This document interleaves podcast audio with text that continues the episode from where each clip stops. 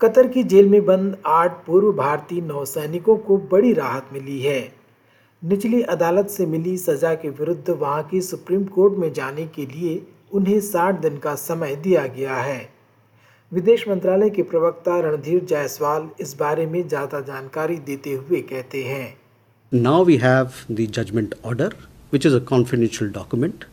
Uh, the legal team has access to it. What we can tell you is confirm confirmed to you is that the death penalty has now been converted into varying prison sentences for the eight Indian nationals. On the next steps, uh, we are in touch with the family members. We are also in touch with the legal team.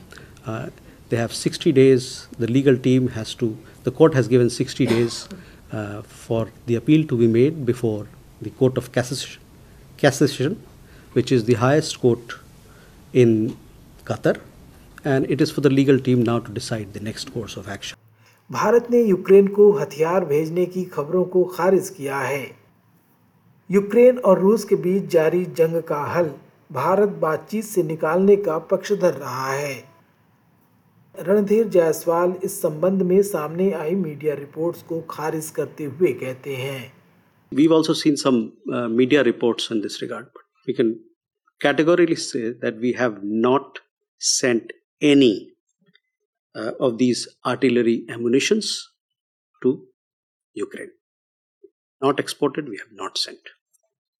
Bhajpa का सामना करने के लिए Congress party कमर कस रही है आगामी लोकसभा चुनाव के पहले कांग्रेस पार्टी भारत जोड़ो न्याय यात्रा निकालने जा रही है साढ़े छः हज़ार किलोमीटर से ज़्यादा दूरी की यह यात्रा पंद्रह राज्यों की लगभग सौ लोकसभा क्षेत्रों से होकर गुजरेगी।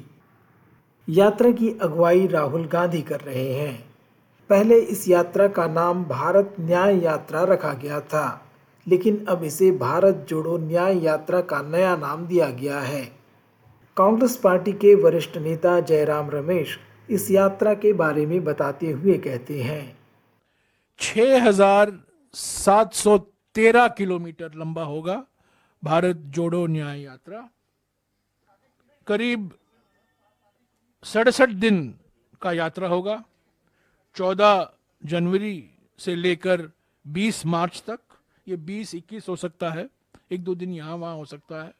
पर मोटे तौर से ये मानकर चलिए कि शुरुआत 14 तारीख को तो ज़रूर होगा। मुंबई में 20 या 21 हो सकता है।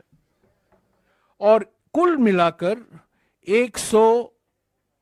110 ज़िले कवर होंगे। 110 ज़िले कवर होंगे। और मैं मोटे तौर से आपको बता दूँ 100 लोकसभा सीटें कवर होंगी। 100 लोकसभा सीटें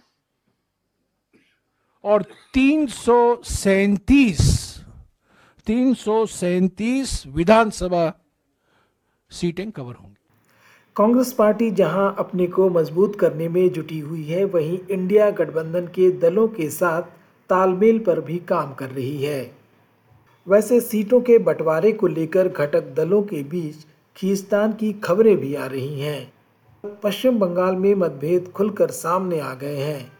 तृणमूल कांग्रेस पर बरसते हुए कांग्रेस नेता अधीर रंजन चौधरी कहते हैं, ममता की दया से ये दोनों सीट हमें रखने की कोई ज़रूरत नहीं है। उनकी दया से मतलब नहीं, हम नहीं मांगते हैं। क्या दो सीट देगी वो? दो सीट तो हमारे ही वो क्या नए तरीके से क्या देगी? वो गठबंधन की राजनीति नहीं करेगी, क्योंकि गठबंधन की ज़्यादा राजनीति करेगी तो मोदी जी की गुस्सा आ जाएगी। और मोदी जी को जिस पे गुस्सा आते हैं, ममता जी वो कम नहीं करती है। इधर आम आदमी पार्टी और भाजपा के बीच भी आरोप प्रत्यारोप का दौर जारी है। दिल्ली में मोहल्ला क्लिनिक में हुए फर्जीवाड़े के आरोपों को लेकर भाजपा ने मुख्यमंत्री अरविंद केजरीवाल पर हमला बोला है। दिल्ली के उपराज्यपाल वी के सक्सेना ने इस मामले की जाँच सीबीआई को सौंप दी है। गुरुवार को एक पत्रकार वार्ता कर भाजपा प्रवक्ता सुधांशु त्रिवेदी ने इस मुद्दे पर केजरीवाल सरकार को घेरा। कई स्वयंसेवी संगठनों ने भी इस विषय के ऊपर ध्यान आकर्षित किया था और जाँच में भी आया। कि एक दिन में 500 500 पेशेंट देखे गए हैं। अधिकतम संख्या 533 है।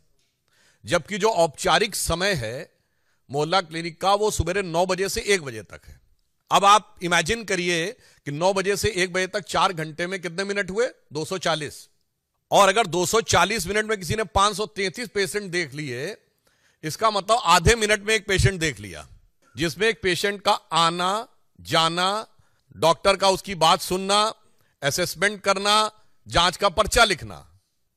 यह है ईमानदारी का नया किरदार।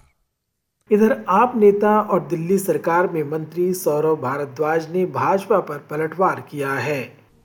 भारतीय जनता पार्टी के पेट में दर्द ये है कि अरविंद केजरीवाल को ईमानदार क्यों माना जाता है? उनसे उनकी ईमानदारी को कैसे छीन लिया जाए? और इसीलिए सम्मन नोटिस पूरे दिन टीवी में चलाना सिर्फ़ इसलिए ताकि किसी तरीके से यह साबित कर दिया जाए कि अरविंद केजरीवाल ईमानदार नहीं है। या अरविंद केजरीवाल झुक जाए, भारतीय जनता पार्टी के साथ आ जाए। आज इसीलिए सारी एजेंसियाँ अरविंद केजरीवाल जी और उनकी पार्टी के पीछे पड़ी हुई और ये देश के लिए प्रजातंत्र के लिए बुरी खबर है, क्योंकि अगर अपोजिशन पार्टी के नेताओं को, जो लोग जनता के मुद्दे उठाते हैं, उनको, जो लोग सरकार से सवाल करते हैं, उनको इस तरीके से जेल में डाला जाएगा साल साल भर उनको जेल में सड़ाया जाएगा तो देश में तो प्रजातंत्र खत्म हो जाएगा। इलेक्शन का क्या लेना देना है? आपको बता दें कि दिल्ली शराब घोटाले मामले में आम आदमी पार्टी के कई नेता फंसे हुए हैं। सांसद संजय सिंह और मनीष सिसोदिया को अब तक इस मामले में जमानत नहीं मिल पाई है। इधर अरविंद केजरीवाल पर भी ईडी का शिकंजा कसता जा रहा है। भारत से आज की रिपोर्ट में बस इतना ही। मैं विश्व रत्न एस रेडियो की हिंदी, सेवा के लिए।